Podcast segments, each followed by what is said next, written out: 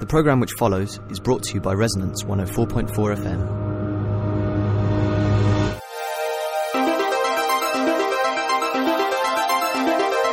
You're listening to Very Loose Women. I am Leo. This is Emma. Hello. We are Very Loose Women. We're at the Feminist Library today. Hi, my name's Anna, and I'm a volunteer at the library. I've been volunteering here about five years, just on Saturdays and then sometimes weekday evenings around my job.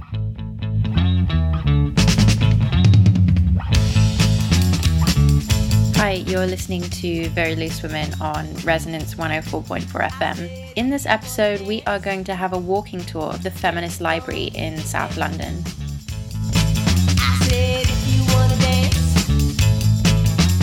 Feminist Library is an archive of women's literature. It's kind of mainly from the women's liberation movement and it started in 1975 when that was at its peak. But it's carried on and had a very varied life and history in London. And now it's a hub for activists and researchers and different people, whether they're using the collection or having meetings and just meeting people who are interested in feminism. How did you first get involved with it here, the Feminist Library? I finished university and I wanted to do something. At the time, I think I was working in a pub and I wanted to do something that was interesting and help get experience of doing other things, but also just to keep my mind active after I'd finished studying. And why the Feminist Library? What what does it mean to you? To me, it's really amazing to meet people in a context that's not work, but not necessarily consuming anything. It's just a space that's not dedicated to capital, and you get to meet a really wide variety of different people. So, like, I've got friends who are from the ages of 17 to 75 who I've met here, and that's something you don't necessarily get. So there's like a community around it. Yeah, definitely, definitely. Do we start with this fiction and non-fiction room? Yes. Um, so.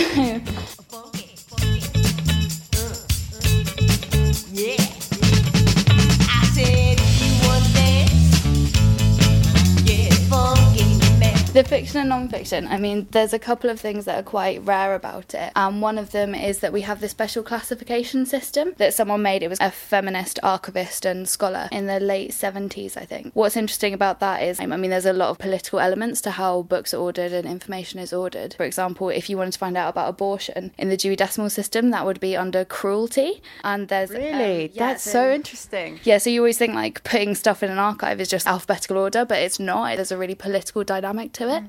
But that's really interesting as well because the archiving system is like a snapshot of the feminism that was alive at that time. And now there's things that are coming into it that are different elements, different and kind of more reflective of the times that we're living in. I've got loads of questions because I worked in a library for two and a half years. There are some really bizarre numbering in the Dewey system, and you do mm. notice that. Women as explorers and women as runners and stuff is something I've heard about the Dewey Decimal System. I don't know if that's still the current one Oh, I wouldn't know about that, but that's interesting. so that would that would be in geography. Or history. I don't know, but it's just the fact they're not in explorers; they're like women as explorers Oh, rather than actual explorers, which are men. Yeah, it's, it's also like women explorers. It's not even its own category. Then it's women as, as if like they're playing as. Yeah, yeah. Which is uh, that's quite interesting. Yeah, exactly. They're trying to be. That's really interesting. Can you tell us about any of the books? One that has caught my eye already, and I guess it's also because it's put at a slant compared to the other angles of the books. Is uh, sports dykes. Stories from on and off the field. So we're currently in um, fiction, and this is quite interesting. I mean, a lot of it is quite funny. There's loads of things that are quite rare because they were published by little publishing houses. I mean, Virago, that's a well-known feminist publishing house, but there's also stuff like the Women's Press. There was a lot of people who were kind of setting up these publishers, and they're not necessarily that well represented in other libraries. We've got a really incredible collection of things like 70s lesbian detective novels, but they are incredibly rare. And another thing that's quite interesting about the archive that we've had, which I really love about the library because it shows the concern with intersectional feminism that was part of it even from the very early stages, because there's these coloured dots. They're stuck on the spines of the book, so you can see them when you come in, and they represent things that are about women who the organiser of the library felt were marginalised or didn't get well represented. So I think it's like black women, Irish women, Jewish women, lesbians, and there's groups that we now, like I was saying before, we now would probably say there's other groups that are marginalised as well, but for them, the idea was these were their political concerns.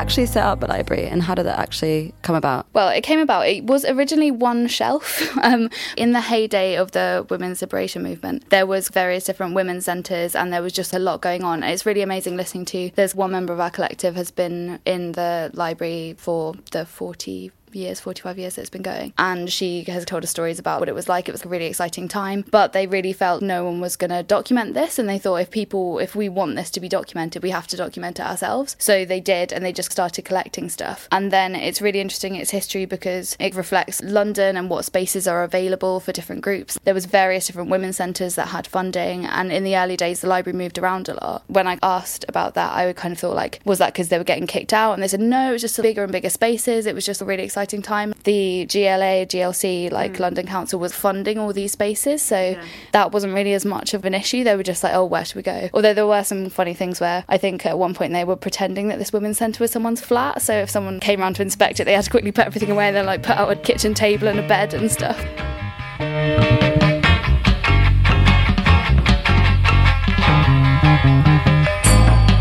The criteria for being included that it's by a woman or author, or does it have to be about women? Some things are not written by women that are in the library. Um, it's pretty ad hoc. I don't know. Hopefully, there's not some kind of system that I'm unaware of. To be honest, at the moment, it's really difficult for us to get new stock. So, although we gather zines where we can and we get given books by publishers, sometimes authors send us their books. It's like a very ad hoc way of gathering things.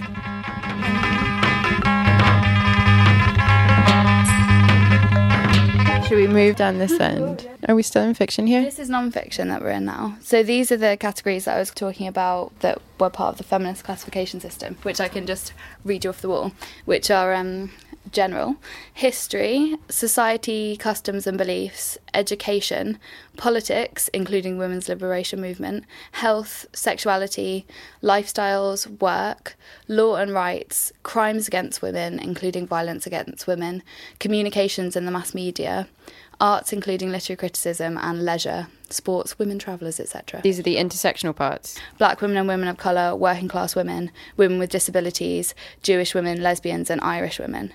So that's quite interesting because now that you know, Irish women, I mean, obviously I can't speak for Irish women necessarily, but maybe they're not hopefully quite as marginalised as they might have been in the 70s in London. But then there are other women that we would really like to welcome, like trans women who would be, that aren't necessarily represented by this particular classification system. It is interesting. You were saying how classification is really represent. It's like a, it's a snapshot of the thoughts of a time. Things like disability issues, I would feel like are a more recent thing coming into prominence, but it's really cool to see that actually back then also. It's actually really interesting you bring that up because I was looking at and talking about the GLA because we took part in an exhibition recently that was at Rich Mix called Radical Libraries. So we went through our archive, a lot of our posters and ephemera, which are actually housed at the Bishopsgate Institute, but it's the Feminist Library collection within their, their archives. And we made posters that were for events and spaces and publications that we have in our periodicals and ephemera. And there was a lot of things that I really noticed that when people were having these like groups, there was a signer was offered and things like that. We really have to think about as many people as possible accessing these things. I don't know if there's a lift in in this building. Yeah, there is a lift. That's one thing um, that we've, because uh, recently, I mean, we can go onto this more, but the council are trying to evict us from this building, which was set up by the GLA for groups who were engaged in anti racist activities, and there are loads of different community groups here. But one thing that we've been complaining about recently is um, we're paying £12,000 a year to Southwark Council to be here, and the, uh, the lift keeps breaking. But when someone came around to inspect it, he sent us an email after saying, well, the lift worked for me when I was there. It's like, yeah, but the older women who were coming are like saying, you know, I couldn't, I couldn't get up the stairs. Just a quick point of information. The GLA is what? The Greater London Authority are there any books that you would point out in this non-fiction room? Because I noticed there's a kids section around there. There's one called Juanita Fights the School Board that always catches my eye that I quite like. We work with um, this organisation called Letterbox Library, who are really amazing, and they do things that they work with schools and nurseries and all kinds of institutions that um, interact with young people. They have this really broad spectrum of books that represent different diversity in all different ways, different sexualities to kids, and also giving people, I guess, aspirational roles. I'm kind of at the age now I'm thinking maybe I'll have kids, and it's really horrifying to think all this like, oh, you can be a princess, and it's like so so gendered. All these things for kids like reinforce these awful gender roles. My brother recently had a baby daughter, mm-hmm. and um, I went to like look for a really nice book for her. I mean, she's only just born, so she doesn't really need to read yet. But you know, I thought I'd buy her a really nice book, and I spent ages looking in bookshops, and I found it really difficult to find any books where like the main character was a girl. And even, you know, when it's animals, all the animals were boys, basically. So I was like really struggling. And then if it was a main character that was a girl, they were always like, yeah, princess or something like that. And I really kind of, I guess I hadn't, it hadn't occurred to me so much until I was kind of faced with like, none of these books are actually, you know, representing mm. girls in a kind of powerful way, which is quite disappointing. But obviously, here at the Feminist Library, there are some books that are doing that.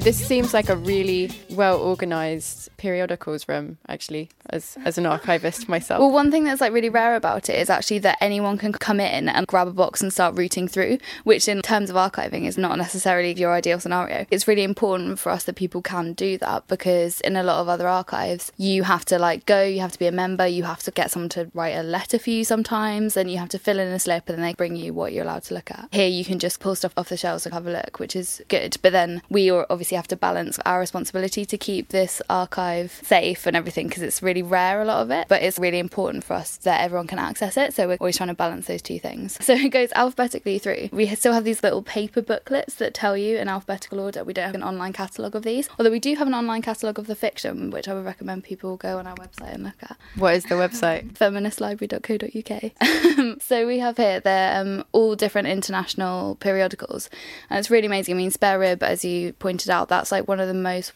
ones, and the British Library is currently in the process of digitising a lot of that and making it available online. But that's been a really difficult process for them actually as well because of various copyright issues and just tracking things down. Have they been in contact with you about issues, as in copies that they didn't have? Yeah, they have. So it's been like, do you have a spare 67? And they've just been like rooting through everything trying to find them. Well, that really highlights the value and the importance of this library. Like Spare Rib, which was, would you call it a feminist magazine? It's a socialist feminist magazine. People have pointed out who've worked with this archive more that maybe it was more representing white women and then there was more diversity that got in over the different years and you can kind of see how it's changed and even the way it's produced is maybe it's like more professional, maybe it's more glossy in different years and stuff. At the time, maybe people weren't really recognising it for its political value. And now, well, the people, as in the British Library and the mm. institutions like that, and now they're looking back and saying, actually, we had this great big gaping hole and we need to have a mm. look. Is there any other parts of your archive that, that you think would, you know, Yeah, the British Library? And, Everything. I mean, everything. We were like because we have been facing eviction recently. People have been protesting to try and get Southwark to recognise the value of this archive and save it because this stuff does not exist in other libraries, and people saved it, and people just have blood, sweat, and tears type thing, just trying to keep these things here. And at some point, you know, the establishment is going to be like, oh yeah, actually that is really valuable. You know, how long are women going to be like, oh please recognise that value? It's like we have to just fight for ourselves and keep ourselves because we have spare rib here, but that is like a tiny shelf. You can see that's four or five archive boxes. There's hundreds of archive boxes in here. We've got 1,500 different publications. There's newsletters that are like black and working class women's newsletter, of which there was four issues maybe. Some of them are quite mainstream publications, Harpies and Quines, a Scottish feminist magazine. But sometimes they're news sheets that someone's typed on a typewriter and then photocopied. And it's like no one else has copies of these apart from the ones here. So I'm just looking around and it's quite remarkable because it seems like it's things from all over the world. So I see something like from New Zealand over here. There's one in French, and there's a Russian women network. And also Zimbabwe, right next to each other, Zimbabwe Women's Resource Centre. So it's just it's a huge collection.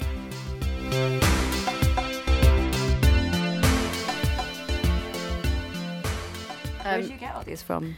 A lot of people have posted them. It's a really good question. I mean, people have posted them to us. People have brought them to us.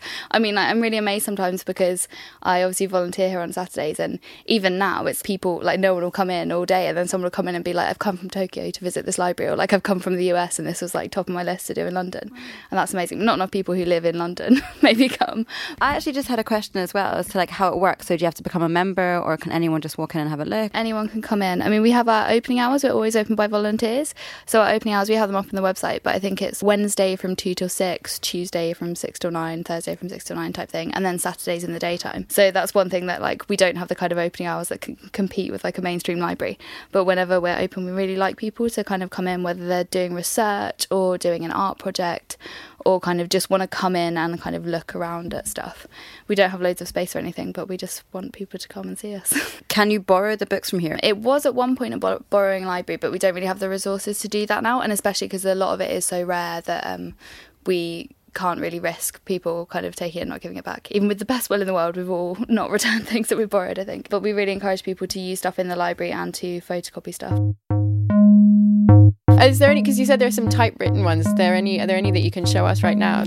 This is something I looked at when we were collaborating for the recent exhibition is Working Class Women's Voice. June 1987, a non-profit making magazine produced monthly by working class women. I mean, it was such an amazing thing just to go through them and just look through for stuff.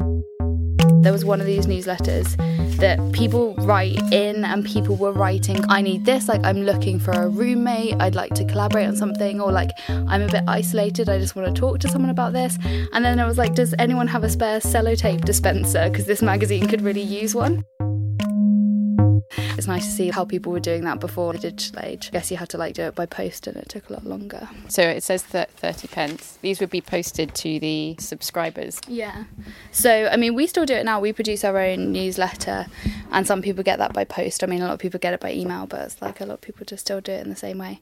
I think this is just also pointing out gaps in my feminist knowledge because I I think that like my kind of reading of feminism is that recently it's become a lot more intersectional and that just doesn't you know looking around here there's so many like niche things. Also, we're looking at sorry, this one is black slash non-white and working class women's voice. So obviously, like that's really hitting a lot of the kind of intersectionality things that I I guess I wasn't really aware that those things were Yeah. being pu- produced. That's Just really amazing. for me, and like um, working intergenera- intergenerationally is like a really important part of the feminist library's whole ethos and everything.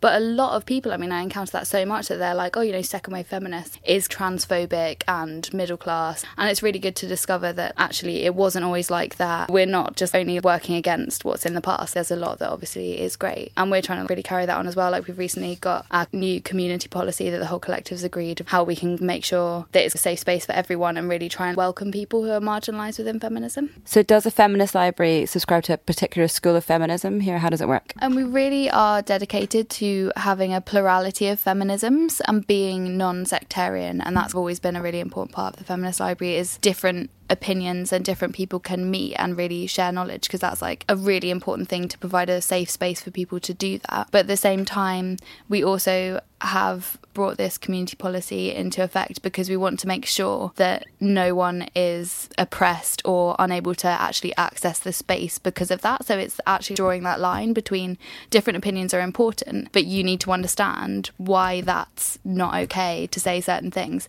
And it's actually creating a really positive space for people to say, like, actually, you can't use that language. This is why that's not okay and stuff for people to grow. There are lots of conflicts within feminism, and it's really important for us to be intersectional and provide that space for discussion. Is the feminist library a women only space or anyone at all can come and have a look or what, what's the rules? It's open to all people.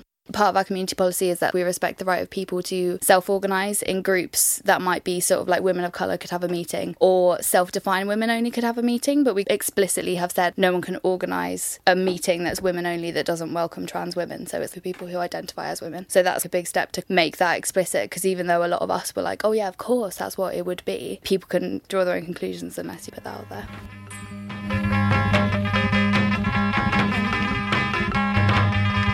Is there anything else you wanted to point out from these?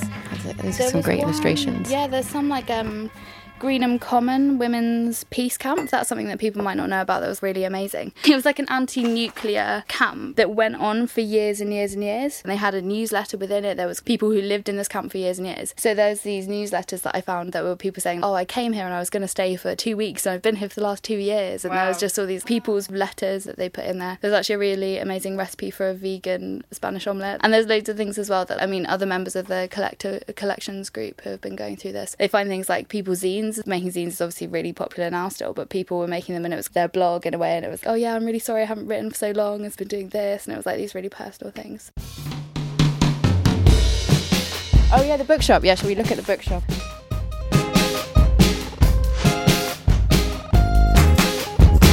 Uh, so yeah, we're in front of the bookshop, right?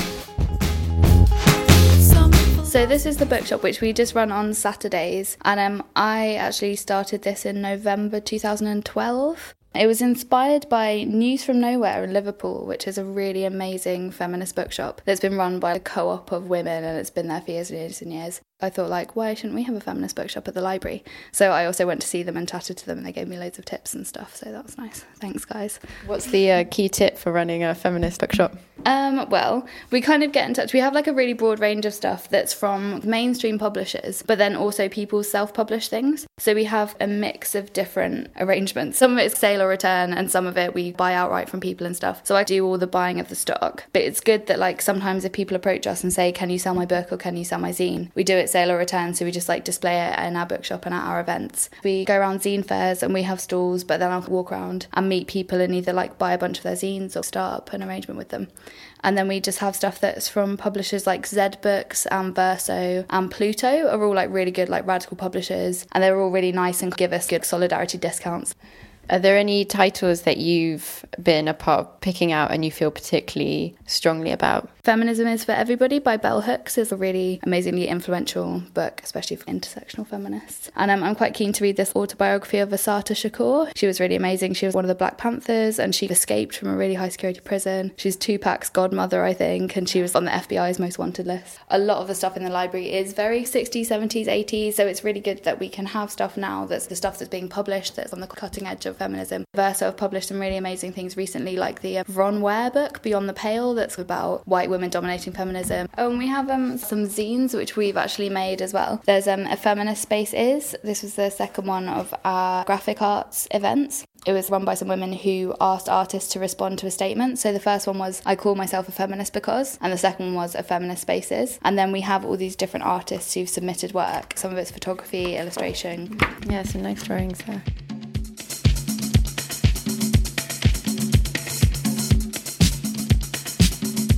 So you said the library's existence since 1975. 75. And how long has it been in this space and why might it move? It's been in this space since 1986 because um, in the 80s this was funded by the Greater London Authority GLA as a building for community groups who were specifically engaged in anti-racist activities. And the feminist library wanted to join and was deemed involved in anti-racist activities enough to be included. And we also have at the moment there's the Tibet Foundation and there was the Ghana Welfare Refuge Group. Used to be upstairs but they're not anymore. They've actually been evicted recently. When the building was set up it was ring fenced to be for community groups for 25 years, but now that's expired. Southwark Council actually own the building, so they're our landlords. We've been getting this special rent arrangement that reflected the fact that it was for community groups, so we pay service charge.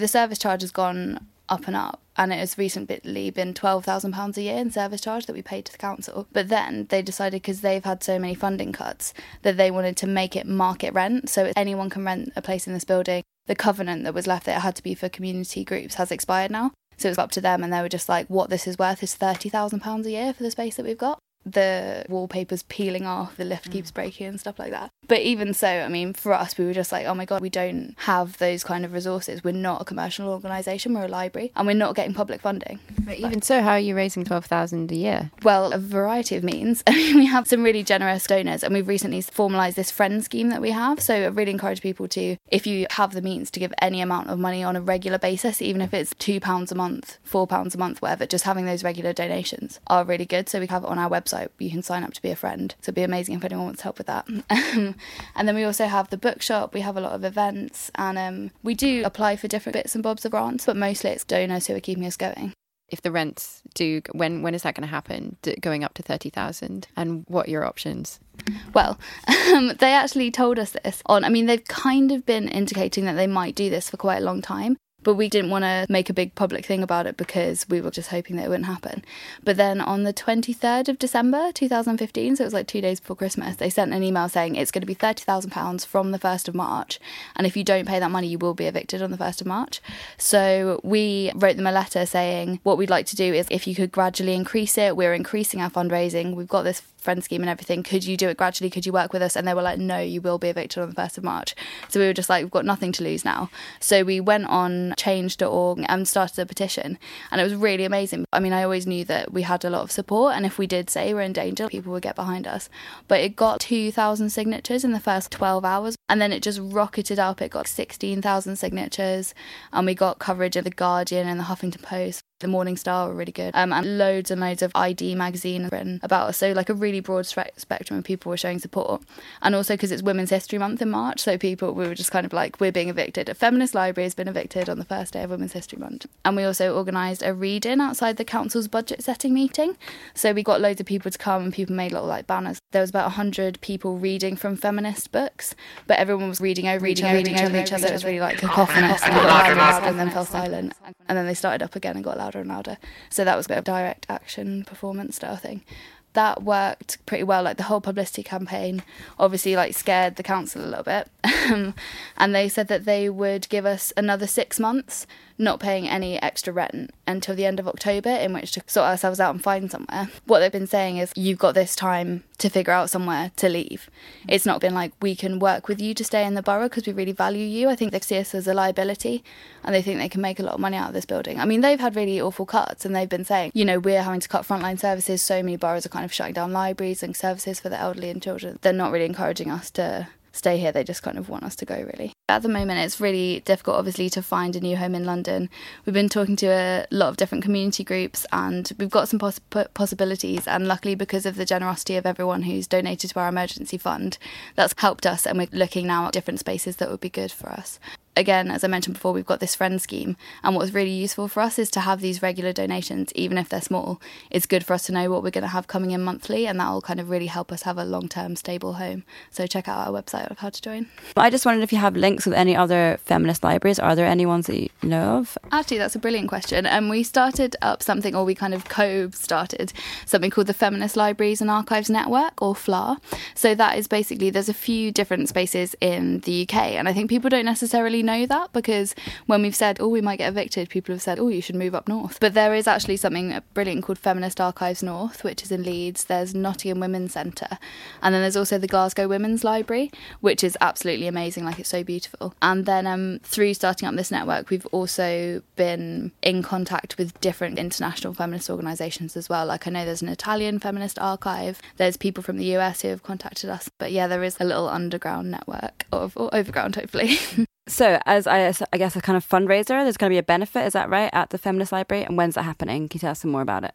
So it's the first Saturday in July. It's the second of July, and it's at the Feminist Library. So um, we are just down the road from Elephant and Castle, but also Lambeth North Tube Station, and we're a short walk from Waterloo, just at St George's Circus. So look for the blue and white sign that says London School of Law, and we're just above it. It's going to be a whole day that's going to be amazing. We're going to have loads of different zine stalls and people selling their artwork. And we have this whole performance program that includes Ali Smith and Anna and Gina, who are two of the Raincoats, which is really exciting.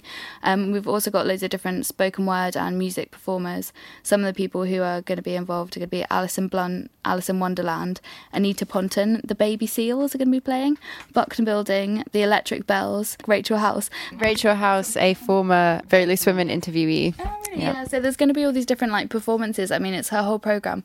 So there's going to be different performances that take over different spaces in the library and use the space in really unexpected ways. And there's going to be things like a feminist photography booth in our storage room and things happening in the lift and stuff. So wow. just oh, feminists are good at like making use of any space.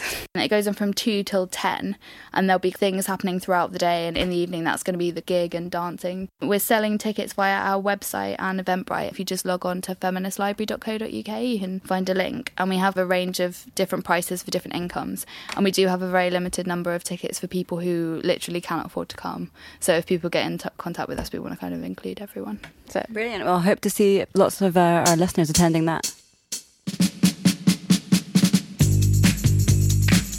That was a guided tour of the Feminist Library in South London. Thanks for listening to Very Loose Women. Please remember to follow us on Twitter at VLW Radio and like our page on Facebook. The songs you heard in this episode were ESG, there was Get Funky, Erase You, Moody, and Dance.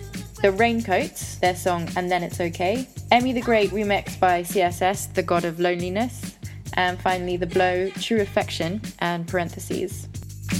Thanks so much, Anna, for speaking to us and showing us around the library. I'll definitely be coming back to check out some of the some of the zines, some of the publications here. It looks really, really interesting, and thank you very much for the tour.